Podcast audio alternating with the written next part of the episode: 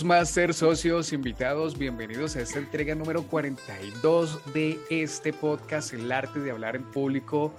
Esto es un proyecto del Club Destino de Excelencia de Bogotá y hoy tenemos a un Toastmasters distinguido que nos va a comentar bastante acerca de la comunicación. Este episodio número 42 tiene como nombre Toastmasters, una experiencia que cambia tu vida y yo te puedo decir desde mi propia experiencia que así es. Mi comunicación, mi forma de expresarse cambió totalmente desde que yo empecé a formarme en Toastmasters.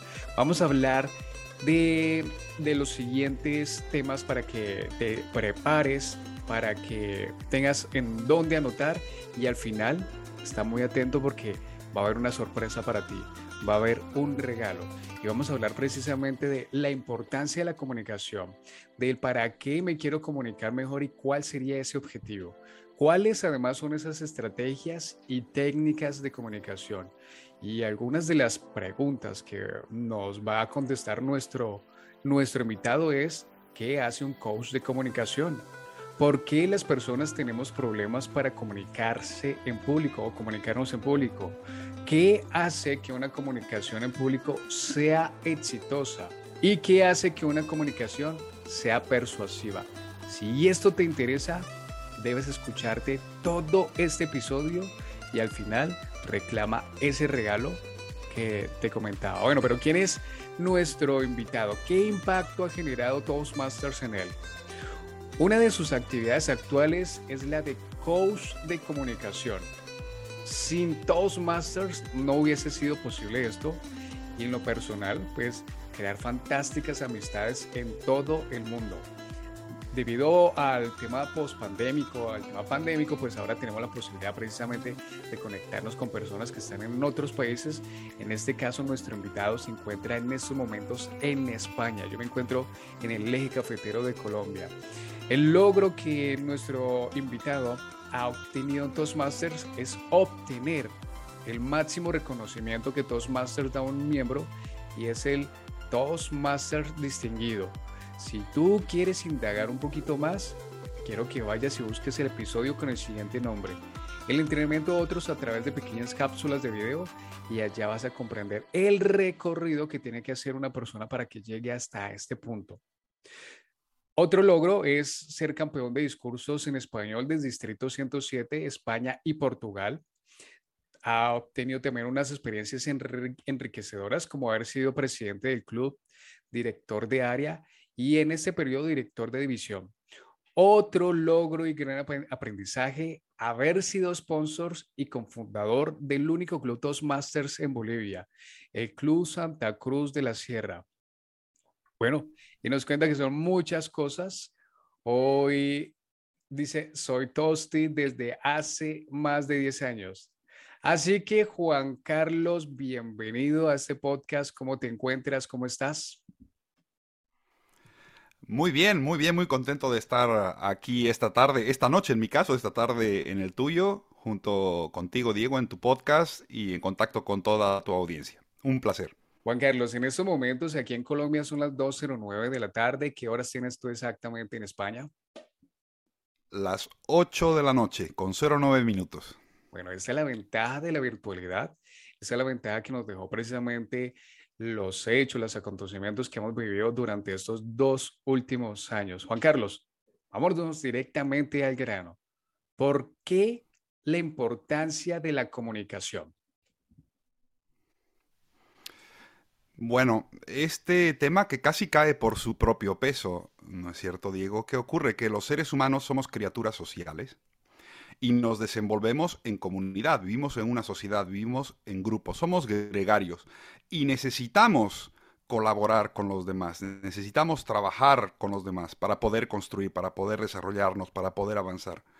Y la herramienta que nos permite esta colaboración, este trabajo, es precisamente la comunicación. Cuanto mejor sea tu comunicación, cuanto mejor puedas comunicar, mejores resultados son los que vas a obtener de esta interacción con las otras personas. Juan Carlos, entonces empecemos a resolver ya también esas preguntas que yo realizaba al inicio y es, ¿qué hace un coach de comunicación?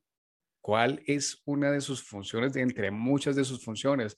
Especialmente tú que elegiste entre uno de los pathways, imagino todo lo relacionado con coach de comunicación, el desarrollo de todos tus talentos y habilidades. ¿Qué hace un coach de comunicación? Pues mira, te digo primero la versión corta. La versión corta es que un coach de comunicación te va a ayudar a prepararte para que puedas lograr los resultados que deseas cuando te toca presentar en público.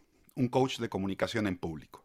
Esa es la versión corta. La versión un poco más extendida es que tienes dos vertientes. La primera de ellas es cuando tú te encuentras en una situación de tener que ofrecer una presentación en público y de esta presentación, de los resultados de esta presentación, depende algo importante para ti y por eso mismo quieres lograr el resultado óptimo, entonces buscas a un coach de comunicación para que te ayude a diseñar tu presentación, a prepararla, a practicar la entrega y obtener ese resultado que deseas para esa presentación en concreto. Eso por un lado. Y luego tienes una otra vertiente, que es el coach de comunicación te puede ayudar a desarrollar tus propias habilidades de comunicador. Es decir, ya no estamos hablando de que yo te ayudo a desarrollar una presentación o discurso, sino de que te ayudo a que tú mismo conozcas esas herramientas y esos recursos que te van a permitir preparar esas presentaciones en público exitosas y eficaces cada vez que necesites hacerlo. Por una parte, te ayuda en los discursos o en las presentaciones, por otra parte, te puede ayudar a desarrollar esas habilidades y esas herramientas para ser tú mismo quien prepare esos discursos, esas presentaciones. Aquí algo vamos a tener todos en común y es precisamente la decisión por la que entramos a Toastmasters y es por qué las personas tenemos problemas para comunicarnos en público, qué sucede, cuál es el trasfondo o qué es lo que tú has descubierto a través del estudio que has venido haciendo, la práctica, tu propia experiencia, qué has descubierto de esto, por qué las personas tenemos problemas para comunicarnos en público.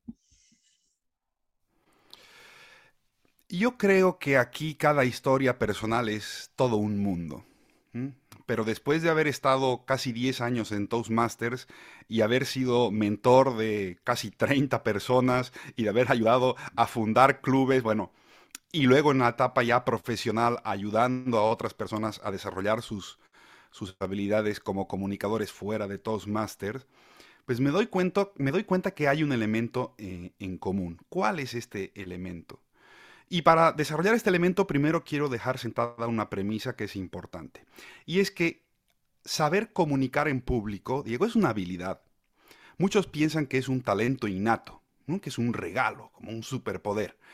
Y es cierto que hay personas que son muy buenas de manera natural, de manera innata para presentar en público. Son las menos, no era mi caso.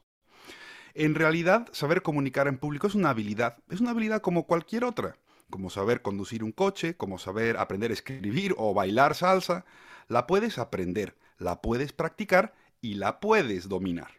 Bien, entonces, si estamos de acuerdo, si estás de acuerdo conmigo en que saber comunicar en público es una habilidad, y a continuación nos preguntamos, en un tono filosófico, ¿por qué a las personas les cuesta tanto hablar en público?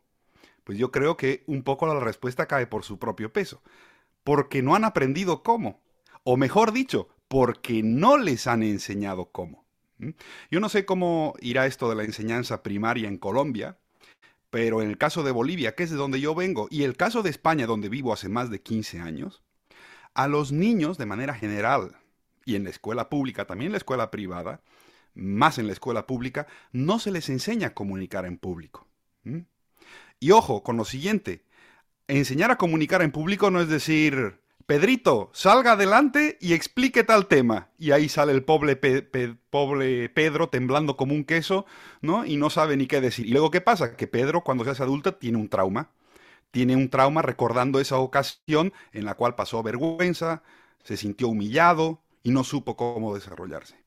Entonces, ¿por qué las personas tienen problemas para comunicar en público? Yo creo que en primera instancia tienen problemas porque no han desarrollado esa habilidad, porque no se las han enseñado de niños y luego cuando son adultos tampoco se han preocupado por desarrollarlas. Eso por un lado. Y luego por otro lado, lo que sabemos todos, el famoso miedo a hablar en público, el temor a hablar en público, el pánico escénico que en realidad no es miedo a hablar en público. Yo pienso que el miedo es el miedo a hacer el ridículo el miedo a ser humillado en público. el miedo a fracasar ante los demás. Y eso está conectado al otro. ¿Por qué tienes este miedo? ¿Por qué sientes este temor a ese fracaso? ¿O porque no sabes cómo hacerlo? ¿Porque no te lo han enseñado? ¿Porque no lo has aprendido? Y por lo tanto lo evitas. Es decir, presentas en público como puedes porque no te lo han enseñado, tienes malos resultados y como tienes malos resultados, luego evitas presentar en público y te genera un miedo y entonces ahí tienes un círculo vicioso. ¿Mm? Mira, esto me recuerda a varios, varias, bueno, más que varias experiencias, varias investigaciones y por supuesto también algunas experiencias propias que ya las voy a argumentar. Uno de ellos es, bueno, cuando tenemos ese terror, ese horror al enfrentarnos a hablar ante un grupo de personas y es que definitivamente mm, nos quedamos congelados, pues a esto se le denomina la glosofobia, que es ya ese caso extremo que definitivamente no queremos saber nada de, de hablar ante las demás personas. Es importante que nosotros también tomemos unos modelos a seguir y busquemos en las biografías, busquemos referentes de personas que hayan pasado por situaciones muy similares a las que a nosotros se nos ha presentado y que además esas personas las hayan superado. Y qué mejor ejemplo que Demóstenes, a quien fue prácticamente humillado en, en un tribunal y gracias a esto fue que él tomó otro tipo de decisiones, iba, se, entrenaba, se iba y se entrenaba en la playa, o por lo menos pues esto se sustenta en algunas algunos resúmenes de la historia de Demóstenes para que por favor investiguen un poquito acerca de quién fue este personaje y acerca de la educación de, de, de Latinoamérica, especialmente de Colombia, te cuento un poco también.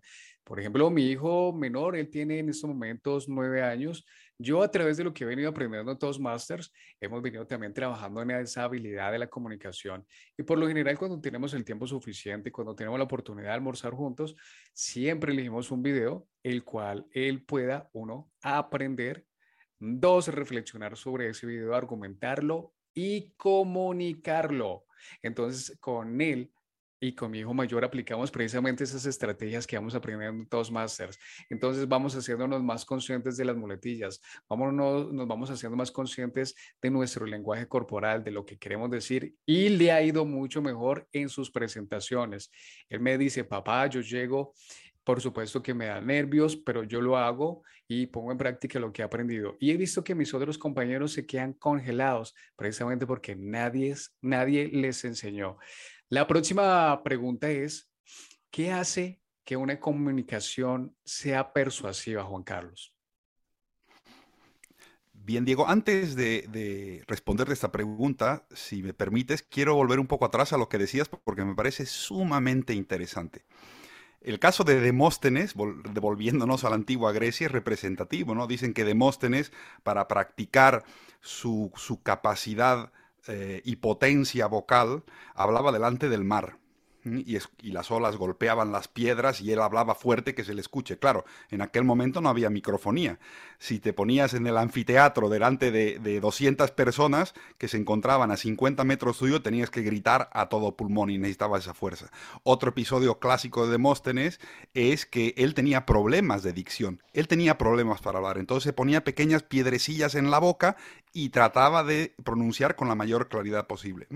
Pero no hace falta eh, hablar de Demóstenes es muy interesante, si tú te fijas, invito a la audiencia, hay un orador en que todos coincidimos de la actualidad contemporánea que ha sido muy bueno. Digo que ha sido porque ya falleció, pero ha quedado para el registro videos de sus intervenciones, que es Steve Jobs.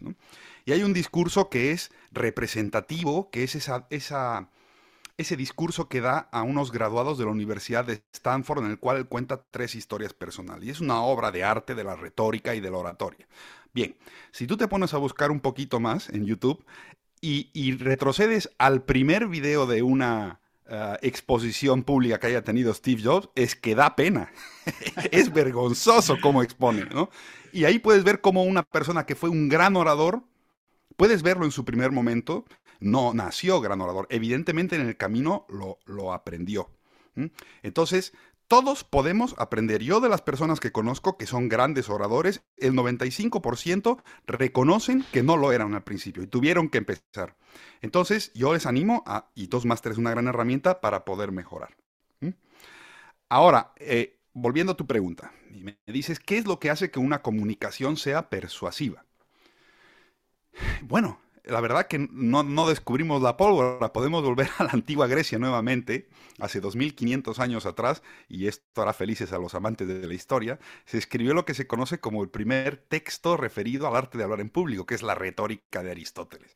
Y ya en la retórica de Aristóteles, él hace referencia a los tres elementos a los cuales tú puedes apelar para hacer una comunicación persuasiva. No sé si lo has escuchado esto alguna vez, Diego, no sé si te suena familiar. En algunos cursos que hice precisamente de comunicación, de oratoria, de hecho aprovecho para recomendarle a las personas que pueden hacer estas investigaciones en plataformas gratuitas como lo es Coursera, como lo es EDX, como lo es Myriadats. Hay unos cursos buenísimos donde pueden encontrar y muy posiblemente algún atisbo encontré por ahí que de momento pues no tengo tanto en la memoria. Bueno, pues te, lo refresco y seguramente que volverá rápidamente. Y a la gente que nos esté escuchando, seguramente le sonará muy familiar, aunque los nombres en griego no los tengan presentes, ¿no? El señor Aristóteles, el abuelito de la retórica, nos dice: Señor, si usted quiere comunicar de manera persuasiva, tome en cuenta estos tres elementos. Elemento número uno, el logos. ¿Qué es el logos? Pues de ahí viene la palabra lógica, ¿no? La palabra, lo racional todo aquello que comunica una coherencia de pensamiento, el logos por una parte. Luego te dice, Señor, si usted quiere además ser persuasivo, no se quede solamente con el logos, porque el ser humano piensa, pero no solamente piensa, sino que además siente. Por lo tanto, el pathos, la pasión. Usted cuando comunique, evoque emociones para ir no solamente a la mente, sino al corazón de la audiencia. Pero no solamente eso, mi estimado amigo, si usted quiere ser persuasivo, también tiene que tomar en cuenta que hay un tercer elemento que es clave y fundamental y probablemente aún más importante que los dos anteriores, que el logos y el pathos, y es el ethos. El ethos, al que refería Aristóteles, lo podríamos traducir en la actualidad como la reputación, como la credibilidad. Eh, para que no se quede esto en un ejemplo digamos, eh, teórico, pongamos el ejemplo de una venta de un, de un automóvil. Diego. Y hagámosle caso a don Aristóteles. Va, vamos a hablar de la parte lógica, el logos. Diego, usted puede comprar este automóvil, que es un automóvil que tiene las mejores prestaciones de este tipo de automóvil, ¿no? que es un, un sub, y además al menor precio del mercado más prestaciones al menor precio del mercado. Va al cerebro lógico. Ah, pues tiene las mayores prestaciones que puedo yo tener de este tipo de producto al menor precio. Lo entiendo, es una buena apuesta. Pero no solamente eso, Diego, sino que este coche, además, lo utiliza Brad Pitt. y entonces Diego ya se imagina conduciendo el coche, ah, con la melena al viento, ahora mismo no lo pueden ver, pero yo lo estoy viendo a Diego porque estamos en, con video, no tiene mucha melena, pero con los lentes, con las gafas de sol, ¿no? Y dice Diego, uy, yo podría verme así, las emociones. ¿Mm? Y en última instancia digo, pero no solamente esto, Diego, sino que además este coche ha sido recomendado por la revista Automóviles en general como el mejor coche de su categoría para este año. La reputación que hay en una eh, recomendación de una fuente autorizada. Si nosotros combinamos estos tres puntos, el señor Aristóteles se pondría muy feliz y diría, misión cumplida, ha aplicado usted los tres criterios para una comunicación persuasiva. Así es. Estupendo. Hago, hago ese resumen rápidamente. Recordemos, logos, lo lógico de la palabra. Pasos, la pasión y la emoción con la que queremos transmitir ese mensaje. El que es la reputabilidad y la credibilidad, que se forma a través de nuestra congruencia. Me gustaría que todo esto también lo pudiéramos acompañar de un lenguaje corporal, de la fisiología, del tono de voz con el que decimos, con el que nos queremos expresar, del contacto visual que queremos mantener hacia las personas a las que nos estamos dirigiendo. Mantener ese contacto visual importante y acompañarlo precisamente de una sonrisa. Esta información me pareció estupenda, Juan Carlos. Ah, y mira, yo te pregunto, ¿para qué nos queremos comunicar mejor? ¿Cuál sería ese objetivo? Bueno, lo que se te ocurra, que tú quieres enamorar, quieres seducir, lo haces a través de la comunicación. Que tú quieres vender, lo haces a través de la comunicación. Que tú quieres motivar a un equipo, a tu hijo, a los amigos, a la familia, lo haces a través de la comunicación.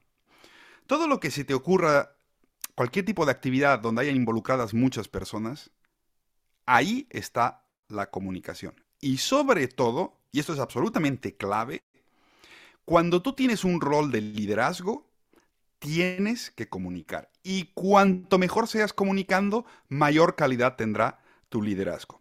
Pongámonos en el siguiente escenario. Diego, hablando de Toastmasters. Tú eres líder en tu club y tienes un equipo, los oficiales del comité, un gran equipo, una gente muy preparada. Y la comunicación es un desastre. Un líder, un buen equipo con un desastre de comunicación. Escenario número uno. Ahora escenario número dos. El líder, un equipo que quizás no es tan grandioso como el primero, pero una buena comunicación entre líder y equipo. ¿Qué equipo va a rendir mejor, Diego? ¿Cuál crees tú que rendiría más? ¿El muy bueno poco comunicado o el más o menos muy bien comunicado? El más o menos muy buen comunicado. Estoy de acuerdo contigo. Y eso ocurre en todos los aspectos de la vida cotidiana. Y de hecho, eso es lo que a mí me permite, como quien dice, ganarme unos euros, ganarme unos dólares en la formación, porque a las empresas siempre les interesa tener a las empresas que se toman en serio su trabajo y a sus equipos y a sus recursos humanos, siempre les interesa desarrollar esta habilidad de comunicación de las personas que conforman los equipos, porque a mayor capacidad de comunicación, mejores resultados, menos pérdida de tiempo, mejores relaciones interpersonales. Eh, son múltiples los beneficios de una buena comunicación en todos los ámbitos. Ya no hablemos solamente de la, de la, de la empresa, en la familia. El padre de familia, tú, Diego, yo también tengo hijo de, nueve años. Mira, casualmente, los dos tenemos hijos de la misma edad. Tengo un hijo pequeño también de, cuatro años. Y, a veces me toca ser eh, líder en mi casa. Soy líder de mi familia, aunque en realidad la que manda es mi mujer, pero a mí a veces me gusta pensar que soy el líder. A veces soy el líder, a veces es mi mujer la lideresa. Y también comunicas con ellos, ¿no? Si se utilizas estas herramientas de comunicación y eres más empático, eh, apelas la parte, hablando de, la, comunicación persuasiva, y no vas solamente, eh, hijo, haz esto, ¿por qué? Porque lo digo yo, ¿no? Tradicional de hace 100 años. No, ¿Por qué? Porque esto es bueno para ti, vas a la parte racional. ¿Por qué? Pues vas a la parte emocional y luego está evidentemente la parte del ego, que es la autoridad del padre, ¿no? Pero combinando estos elementos, la comunicación será mejor y tendrás mejores resultados en distintos ámbitos de liderazgo. Bueno, Juan Carlos, vamos a darle ese regalazo para las personas que llegaron hasta este punto, que estuvieron tomando nota, que estuvieron muy atentos a todo lo que nos estuviste compartiendo, esas herramientas, esas historias, ese legado, esa información que nos deja a Aristóteles a través de estas tres enseñanzas que comentábamos anteriormente. Y es cuéntanos cuál es ese regalazo, porque esto no es un regalo, esto es un regalazo. Uy, expectativa. Eh, sí, te lo, lo, comento. Yo he desarrollado un programa gratuito online de audios, de 24 audios, que titula Las 24 claves para comunicar en público. En realidad este es un libro. Y he llevado el libro, es el libro que he escrito, al formato online de audios. Entonces, ¿qué es lo que tienes que hacer tú para poder acceder a este recurso gratuito, a este regalazo que dice Diego? pues vas al dominio, a la web 24claves para comunicar.com www.24claves para comunicar.com o simplemente en el Google, en la máquina de búsqueda pones 24 claves para comunicar.com, haces el clic, te lleva a la página y ahí tú te suscribes, pones tu nombre, pones tu email y dices, sí, quiero recibir mis audios. Y entonces vas a recibir los audios, un audio cada cuatro días durante 24 eh, audios, pues haz, tu aritmética y al cabo de este periodo y estos audios, mi compromiso es que vas a ser dos veces mejor orador de lo que eres a día de hoy, mejor oradora de lo que eres a día de hoy. Y si no cumplo, al buzón de quejas. Juan Carlos, mira, Vamos a terminar esta entrevista con un llamado a la acción para las personas que todavía están tomando, bueno, me afilio, no me afilio, lo hago la próxima semana, lo hago el próximo mes, este no es el momento todavía, o para las personas que ya están como socios actuales, pero que requiere el club y de parte de ellos también que sean mucho más comprometidos, ¿cuál es ese llamado a la acción que de tu parte les harías? Mira, ahora mismo me viene a la mente la siguiente frase las cosas no ocurren por casualidad. Tú tienes que hacer que ocurran. ¿Quieres mejorar? Ponte las pilas, arremángate y ponte a trabajar. ¿Quieres comunicar mejor? Practica comunicar. Ve a tu club Toastmasters. ¿Que ya estás en Toastmasters y quieres seguir mejorando? Ve más al club Toastmasters. ¿Quieres ser un mejor líder? Lidera. Las cosas no ocurren por, por casualidad. Hay que remangarse y hay que trabajar. Qué mejor mensaje, qué mejor forma de haber terminado que con una comunicación directa puntual, concisa, sin irnos por entre las ramas, sino decir las cosas directamente. Juan Carlos, ha sido un placer para nosotros, para mí hacer esta entrevista contigo. Fue muy enriquecedora, realmente me voy con grandes aprendizajes que los pondré en práctica y además seré una de las personas que consumirá los audios y el contenido gratuito que nos, que nos entregas acá. Muchas gracias, Juan Carlos.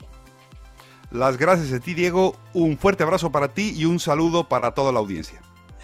Y a ustedes también les agradezco por llegar hasta este punto. Este fue un capítulo bastante enriquecedor. Vuelvo a, a nombrarlo. Recuerden que nos seguiremos viendo en los próximos episodios porque nuestro destino es la excelencia. Así que chao.